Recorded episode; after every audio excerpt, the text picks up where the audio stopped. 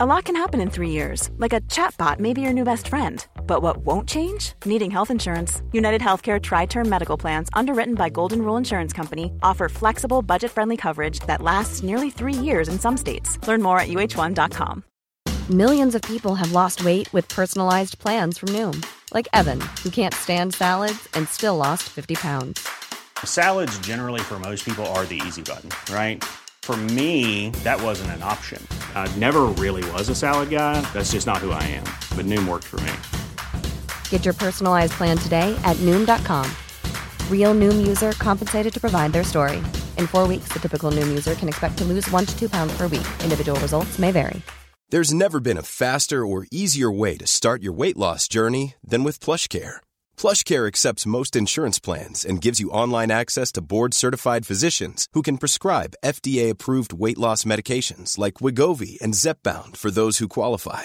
Take charge of your health and speak with a board-certified physician about a weight loss plan that's right for you. Get started today at plushcare.com slash weight loss. That's plushcare.com slash weight loss. plushcare.com slash weight loss. قبل از اینکه این اپیزودو بشنوین دعوتتون می‌کنم یوتیوب بی پلاس رو هم ببینین. اونجا هم درباره این چیزایی که توی کتابای بی پلاس یاد گرفتیم حرف می‌زنیم.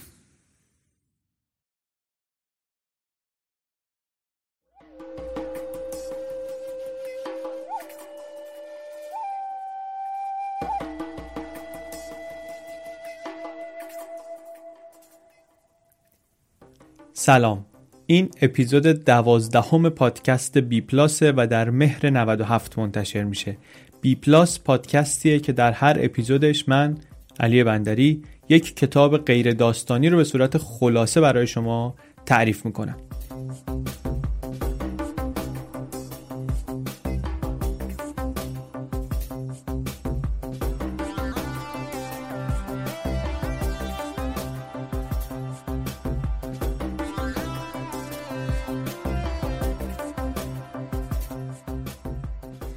در اپیزود دوازده رفتیم سراغ یک کتاب دیگه از آقای مالکوم گلدول با عنوان Blink یا در یک چشم به هم زدن.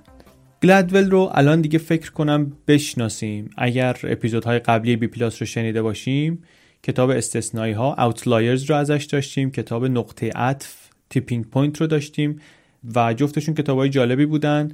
خوشفکر موفق خوش صحبت پرفروش کتاباش ایدههاش جالبه روشش جذابه برای نگاه کردن به مسائل. نویسنده هم هست که کمابی شناخته شده است در زبان فارسی. کتاب های ازش ترجمه شده. برای همین میشه کتاباش رو به زبان فارسی هم پیدا کرد و خرید. یادآوری می‌کنیم که بعضی از کتابهایی رو که خلاصهشون رو در اپیزودهای قبلی بی پلاس تعریف کردیم الان می‌تونید با تخفیف از طریق لینک هایی که توی bpluspodcast.com گذاشتیم بخرین. بعضیاش نسخه صوتی بعضیاش نسخه کاغذی بعضیاش هم نسخه دیجیتال. این یه کاریه که ما دوست داریم بیشتر بکنیم. همینطوری دوست داریم که به اون لینک ها اضافه کنیم. برای همین توی هر اپیزود نمیگیم که چی هست چی نیست. به خاطر اینکه معلوم نیست که زمانی که شما این رو میشنوید این لیست شامل چند تا کتاب بشه. ولی این رو میگیم که سایت رو چک کنید. اگر که به همچین چیزی علاقه هستین اونجا تخفیف هست می‌تونید بعضی از این کتاب رو بخرین و یک کمکی به پادکست هم هست. منبع اصلی ما در این اپیزود هم مثل بقیه اپیزودهای پادکست بی پلاس سایت انگلیسی زبان بلینکیسته.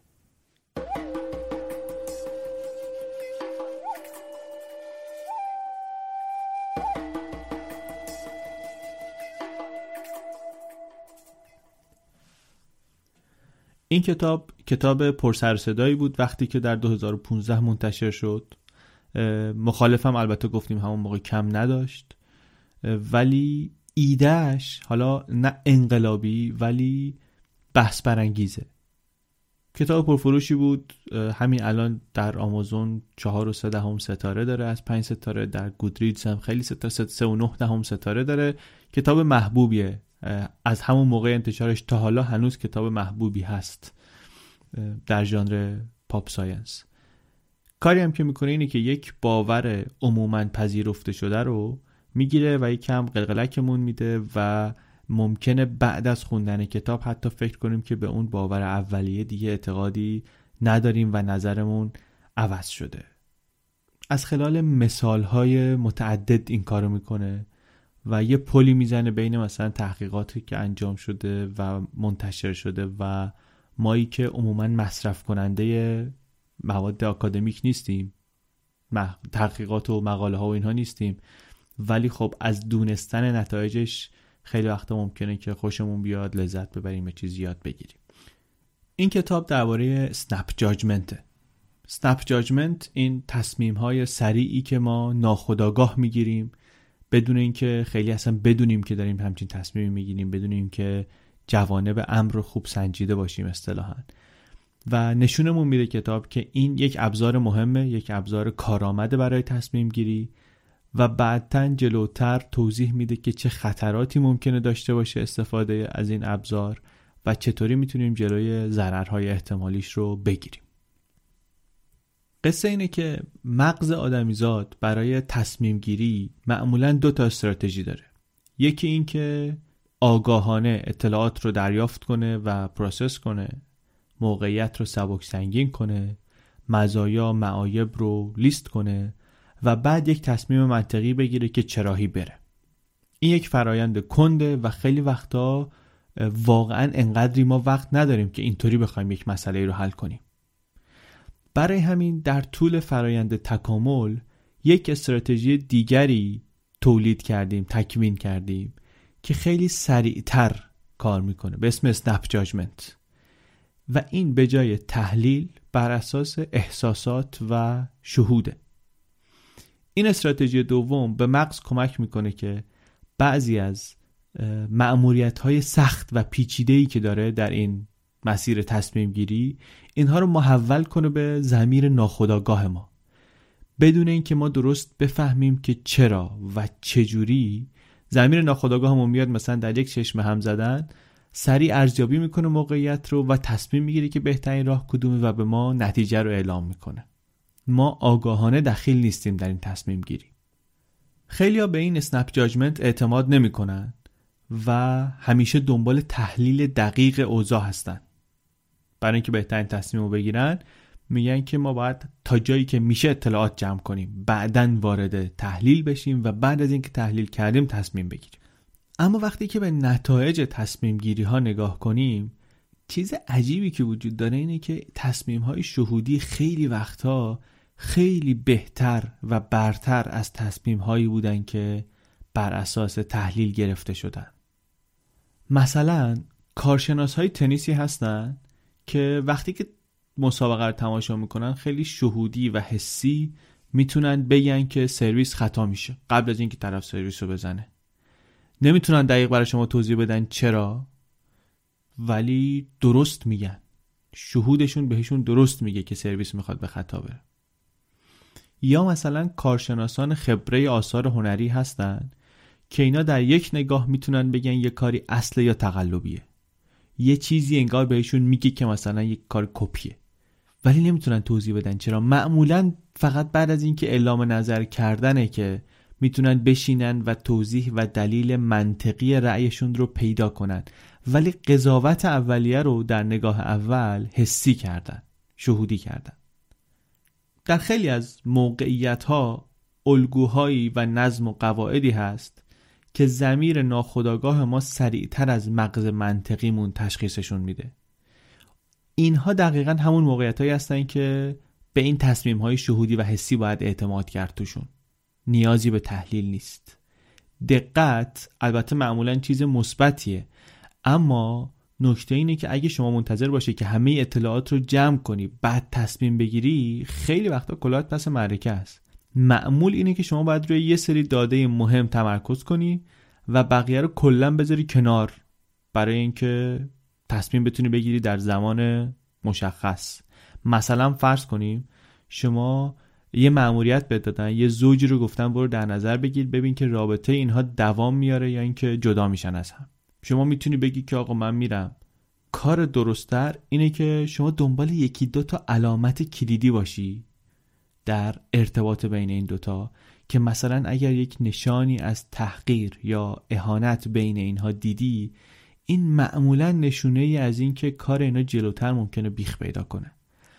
اما اگه شما دنبال این که مثلا یکی دو تا علامتی کلیدی پیدا کنی این حرفا نری. بگی که نه من باید تیکه تیکه همه اطلاعات رو جمع کنم و بعد تصمیم بگیرم. ممکنه اصلا انقدر اطلاعات بی ربط بریزه سرت که اصلا متوجه اون نشانه ها چند تا نکته بزرگ نشی. مثلا همش حواست به دستشون باشه به پاشون باشه به موقعیت بدن به حرفای ریز و درشت و همش داری اینا رو مشاهده می‌کنی ضبط می‌کنی. اصلا اون نگاه تحقیرآمیزی که یه لحظه رد و بدل شده و من که دارم بر اساس اسنپ جاجمنت اینجا رأی میدم همون رو دیدم و بر اساس همون تصمیم گرفتم رو شما نمی‌بینی. به خطا میری. از این نکته مدیرای یه بیمارستانی در شیکاگو استفاده هوشمندانه ای کردن. در اورژانس بیمارستان ها یه کار مهم تشخیص سکته قلبیه. اینا اومدن به دکتراشون گفتن که آقا از این به بعد اطلاعات کمتری از مراجع جمع کنید. مریض که میاد اطلاعات کمتر بگیرین. یعنی چی؟ یعنی کسی که مثلا با درد قفسه سینه میاد اینجا ما از این به بعد دیگه فقط ازش فشار خون می‌گیریم و نوار قلب. دیگه بقیه اطلاعات مثل سن و وزن و جنسیت و سابقه پزشکی و اینا همه رو کلا ندیده می‌گیریم. چشم پوشی می‌کنیم. اصلا ضبط نمی‌کنیم. نتیجه چی شد؟ قصه البته طولانیه. هر کدوم این مثالایی که اینجا داره می‌زنیم تو کتاب یک چپتره. ولی خلاصش قصه این شد که این بیمارستان شد یکی از موفق ترین و بهترین مراکز در آمریکا برای معاینه درد قفسه سینه برای تشخیص سکته قلبی. این برخلاف تصور اولیه ماست دیگه. ما فکر می‌کنیم معمولا که هرچی اطلاعات بیشتر تصمیم بهتر. در حالی که به نظر می‌رسه اینطوری نیست.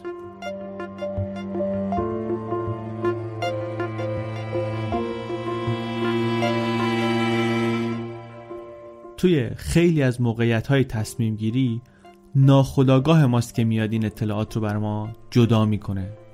در لایه زیری مغز ما در ناخداگاه یکی میگه که آقا این اطلاعات مهمن اینا مهم نیستن. علک می‌کنه اطلاعات رو برای اینکه بتونه تصمیم رو سریعتر بگیره.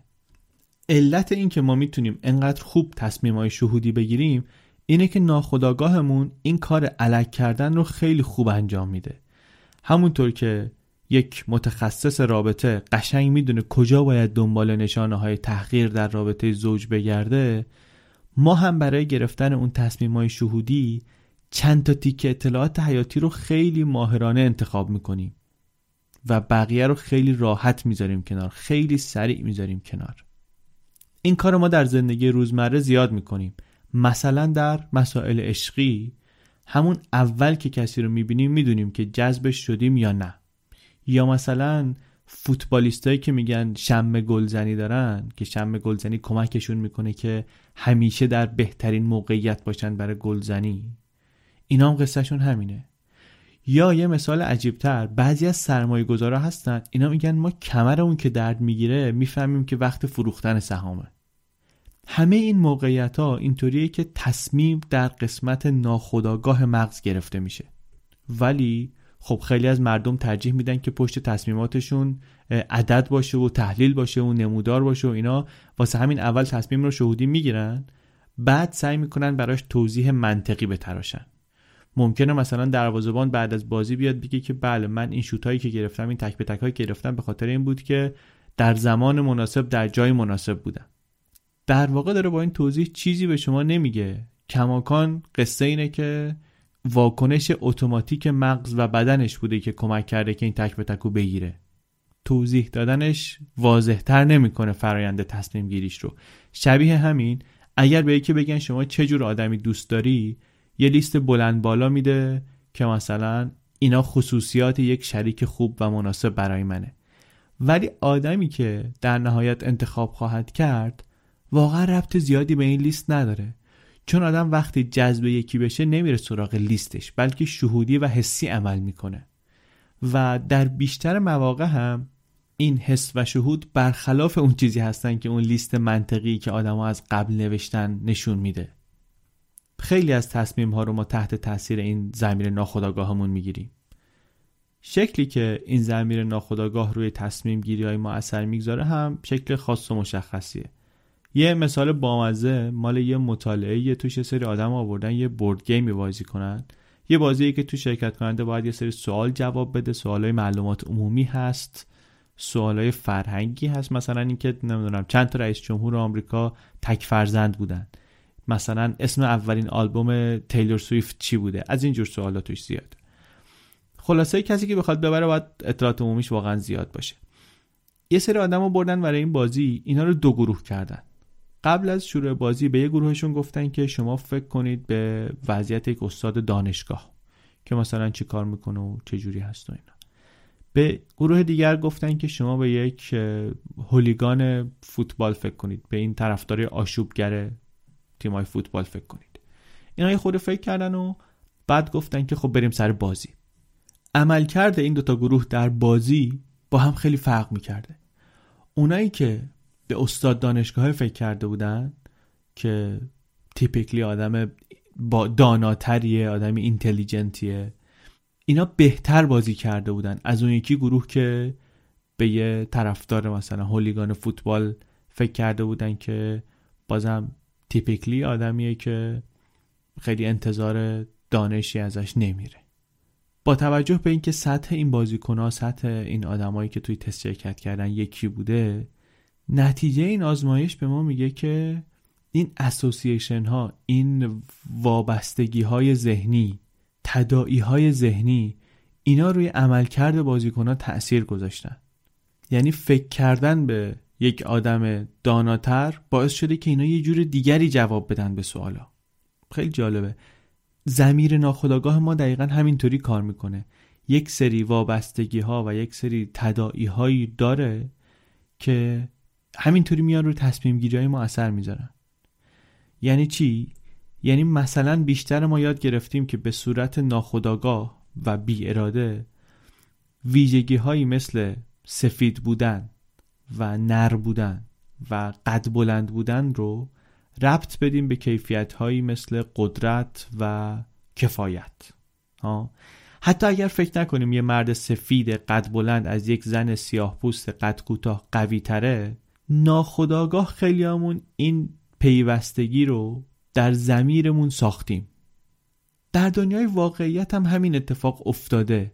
یعنی این تصمیماتی که در زمیر ناخداگاه ما گرفته میشه نتیجهش این شده که واقعا موفقیت در زندگی حرفه‌ای برای مرد سفید پوست قد بلند راحت تر شده. حتی یه مطالعه هست نشون میده که هر یک اینچ بلندتر بودن قد می‌تونه متناسب دونسته بشه با فلان قد بیشتر بودن حقوق. پستای مدیریتی رد بالا تقریبا منحصرا در اختیار مردهای سفید قد بلنده در آمریکا.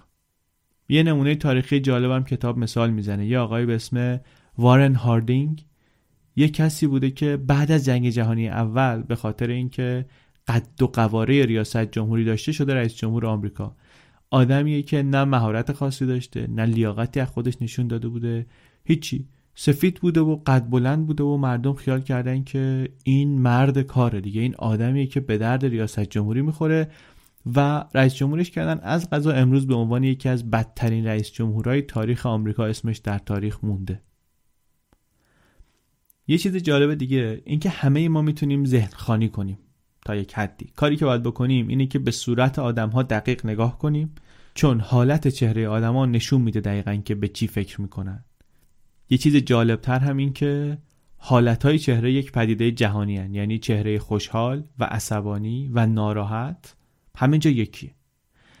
اما آدمهایی دارن که اوتیسم دارن و اینا حس رو تا بهشون نگی متوجه نمیشن. از روی چهره نمی‌تونن تشخیص بدن که کسی ناراحته یا خوشحاله. حالا نکته اینه که بقیه آدما هم ممکنه زیر فشار استرس موقتا دچار اوتیسم بشن. وقتی که ما در استرس هستیم ممکنه به خیلی از سیگنال های غیر مستقیم مثل حالت های چهره بی توجه بشیم. چون همه حواسمون رو استرس داریم دیگه. همه حواسمون رو داریم میدیم به اون مهمترین اطلاعاتی که دور هست که همون اطلاعات درباره خطری که داره تهدیدمون می‌کنه و به همون استرس داده. همین حالته که گاهی باعث میشه که افسر پلیس یک آدم بیگناه رو بکشه چون همه حواس پلیسه به تهدید اسلحه است اسلحه‌ای که طرف ممکنه از جیبش در بیاره و انقدر استرس این رو داره متوجه این نشانه آشکار نمیشه که طرف چیزی که از جیبش در آورد کیف پول بود نه تفنگ. چون همه ذهنش متمرکز شده روی تفنگ همین که این از جیبش در میاد فکر می‌کنه تفنگ و شلیک می‌کنه.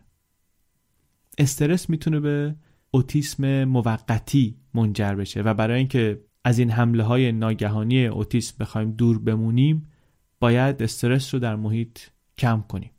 هرچی استرس بیشتر باشه احتمال این اوتیسم موقت بیشتر میشه و از یه حدی که بیشتر بشه استرس نظام منطقی فکری کلا جمع میشه و آدم ها ممکنه مطلقا پیش بینی ناپذیر بشن حالا خطر این استپ جاجمنت ها و این تصمیماتی که زمیر ناخداگاه برای ما می‌گیره چیه؟ واقعیت اینه که ما پیش داوری ها و تعصب هایی داریم با ریشه های عمیق تحقیق کردن دیدن آمریکایی‌ها به سختی میشه که کلمه سیاه براشون چیز خوبی رو تداعی کنه. این پیش داوری ناخداگاهانه حتی بین خود سیاه پوستا هم هست. این به خاطر اینه که ناخداگاه از خلال مشاهده آموزش می‌بینه. مثلا گردانندگان جامعه در آمریکا عموما سفید پوستن برای همین ذهن ناخداگاه سفیدی رو تداعی کننده چیز مثبتی مثل قدرت می‌بینه. مشکل بزرگ هم اینه که این پیشتاوری ها روی زندگی روزمره ما تأثیر می‌ذاره. رنگ پوست، جنسیت، قد در اینکه دیگران چجوری رزومه ما رو واسه کار بررسی کنن نقش داره. اگر شما بخواید از شر این پیش قضاوت ها و تعصب ها رها بشید راهش اینه که چیزهای جدید تجربه کنید آدم های جدید ببینید مشاهدات مغز رو متنوع تر کنید. ناخداگاه اینطوری عادت می‌کنه و اینطوری آموزش می‌بینه. در یک آزمایشی دیدن که تعصب نژادی یه دانشجو بر علیه سیاه پوستا وقتی که مسابقه یه تیم آمریکایی رو می‌دید که همه بازیکناش سیاه بودن کم می‌شد. یعنی علاقش و احترامش به تیم باعث می‌شد که اون اثری که رنگ پوست بازیکنها روش میذاشت از بین بره. چون می‌گفت اینا دارن با تیم آمریکا میجنگن دیگه. در معرض تجربه های جدید بودن و مشاهدات متنوع داشتن کمک می‌کنه که از ضرر این پیش قضاوت ها کم کنیم. یه کار دیگه ای که باید بکنیم برای اینکه در امان باشیم از پیش داوری هایی که در ناخودآگاه وجود داره و ممکن روی تصمیمات ما اثر بد بگذارن اینی که از اطلاعات نامربوط پرهیز کنیم. یک مثال جالب هست اینجا باز. سالهای سال میگه در دنیای موزیک باور این بود که ویولون رو مثلا فقط مردا باید بزنن چون زنا توش خوب نیستن. زن نمی‌تونه خوب ویولون بزنه. انقدر این پذیرفته شده بود که هر چقدر هم یک خانمی با استعداد بود و خوب بود انتخاب نمی‌شد برای این کار. وقتی که می‌رفت برای تست برای آدیشن مصاحبه می‌گفتن که نه ما خانم نمی‌تونه ویولون بزنه دیگه. کاری که کردن این بود که مصاحبه رو بردن پشت پرده. داوطلب از پشت پرده می‌زد و داورا نمی‌دیدن که این مرد یا زن قضاوت منحصرا بر اساس توانایی انجام می‌شد و اینطوری طبیعتا راه زنا باز شد به ارکسترا در سرتاسر سر جهان. چیزی که این مثال نشون میده اینه که گاهی برای درست کردن یک قضاوت شهودی تنها کاری که باید بکنیم اینه که یک مقدار اطلاعات بی ربط رو کلا حذف کنیم. حذف این که این مرد یا زنه باعث میشه که اثر پیشداوری که در ذهن و زمین ناخودآگاه وجود داشته از بین بره. پیغام اصلی کتاب اینه که فرایندی هست به اسم اسنپ جاجمنت که توش مغز انسان می‌تونه در یک چشم به هم زدن تصمیمات شهودی بگیره و به ما نشون میده کتاب که خیلی وقتا این تصمیم های شهودی از تصمیم های زمانگیر مبتنی بر اطلاعات زیاد و تجزیه و تحلیل بهترن بعدا این رو هم توضیح میده که خیلی وقتایی هم هست که این تصمیم های شهودی چون در ناخودآگاه گرفته میشن بر اساس پیش قضاوت ها و تعصب هایی هستن که درست نیست. و بر همین یه مقدار کتاب آخرین فصلاش توضیح میده که چطور باید از مذرات این پیش قضاوت ها تصمیم های شهودیمون رو در امان نگه داریم.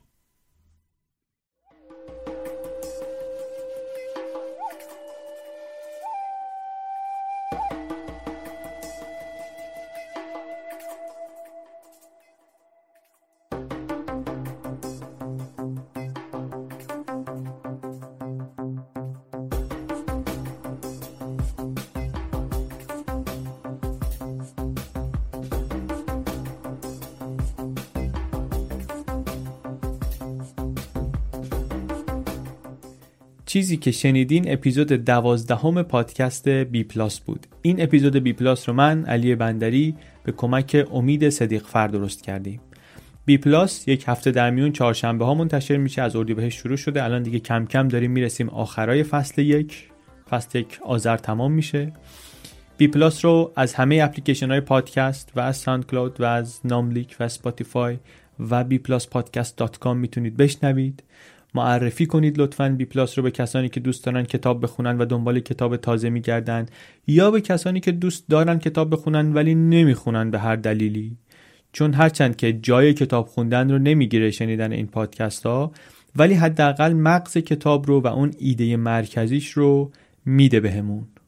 همونطورم که اول پادکست گفتیم شما الان می‌تونید ترجمه فارسی بعضی از این کتاب هایی رو که تو پادکست ازشون حرف زدیم از طریق سایت خودمون bpluspodcast.com با تخفیف بخرین میرین به پست مربوط به اپیزود تمرکز یا اوتلایرز استثنایی ها یا چرا ملت ها شکست می‌خورند یا صلحی که همه صلح ها رو برباد داد. کتاب رو حالا یا الکترونیکیش رو یا کاغذیش رو یا توی بعضی از موارد صوتیش رو معمولا با تخفیف سفارش میدین و اینجوری هم حمایتی از بی پلاس می‌کنین. همین که کتاب رو می‌تونید ارزونتر از قیمت اصلیش داشته باشین. موقعی که شما این اپیزودو گوش می‌کنین ممکنه با دیگرانی هم به توافق رسیده باشیم و این لیست طولانی تر شده باشه. برای اینکه لیست کامل رو بتونید ببینید که چی میشه خرید سایت رو لطفا چک کنید. این کار حمایت از بی پلاس هم هست. راه دیگر حمایت از پادکست هم اینه که باز برین به bpluspodcast.com صفحه پشتیبانی و اونجا اگر خارج هستین با 16 دلار اگر که داخل هستین در ایران هستین با 48 هزار تومن پشتیبان کل فصل اول پادکست بی پلاس بشین. ممنونیم از همه پشتیبان های مادی و معنوی پادکست. از حسین نجفی سازنده موزیک intro ی پادکست بی پلاس و از مهران بلحسنی طراح پوسترها و وبسایت پادکست. بی پلاس پادکستی از چنل بی پادکست.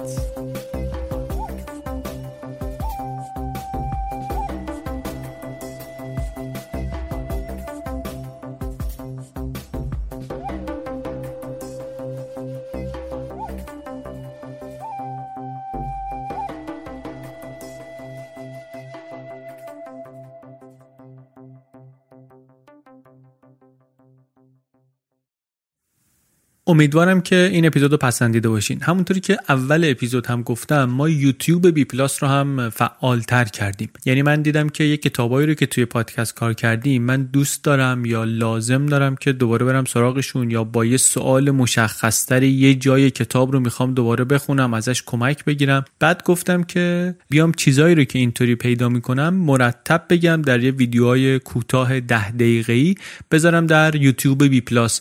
مطمئنم که به درد کسان دیگری هم خواهد خورد. اینطوری ما اونجا در یوتیوب هم می‌تونیم با هم این کنجکاوی ها رو ادامه بدیم و کنار هم یاد بگیریم. پادکست بی پلاس رو در یوتیوب search کنید و عضو کانال ما در یوتیوب هم بشید. مرسی.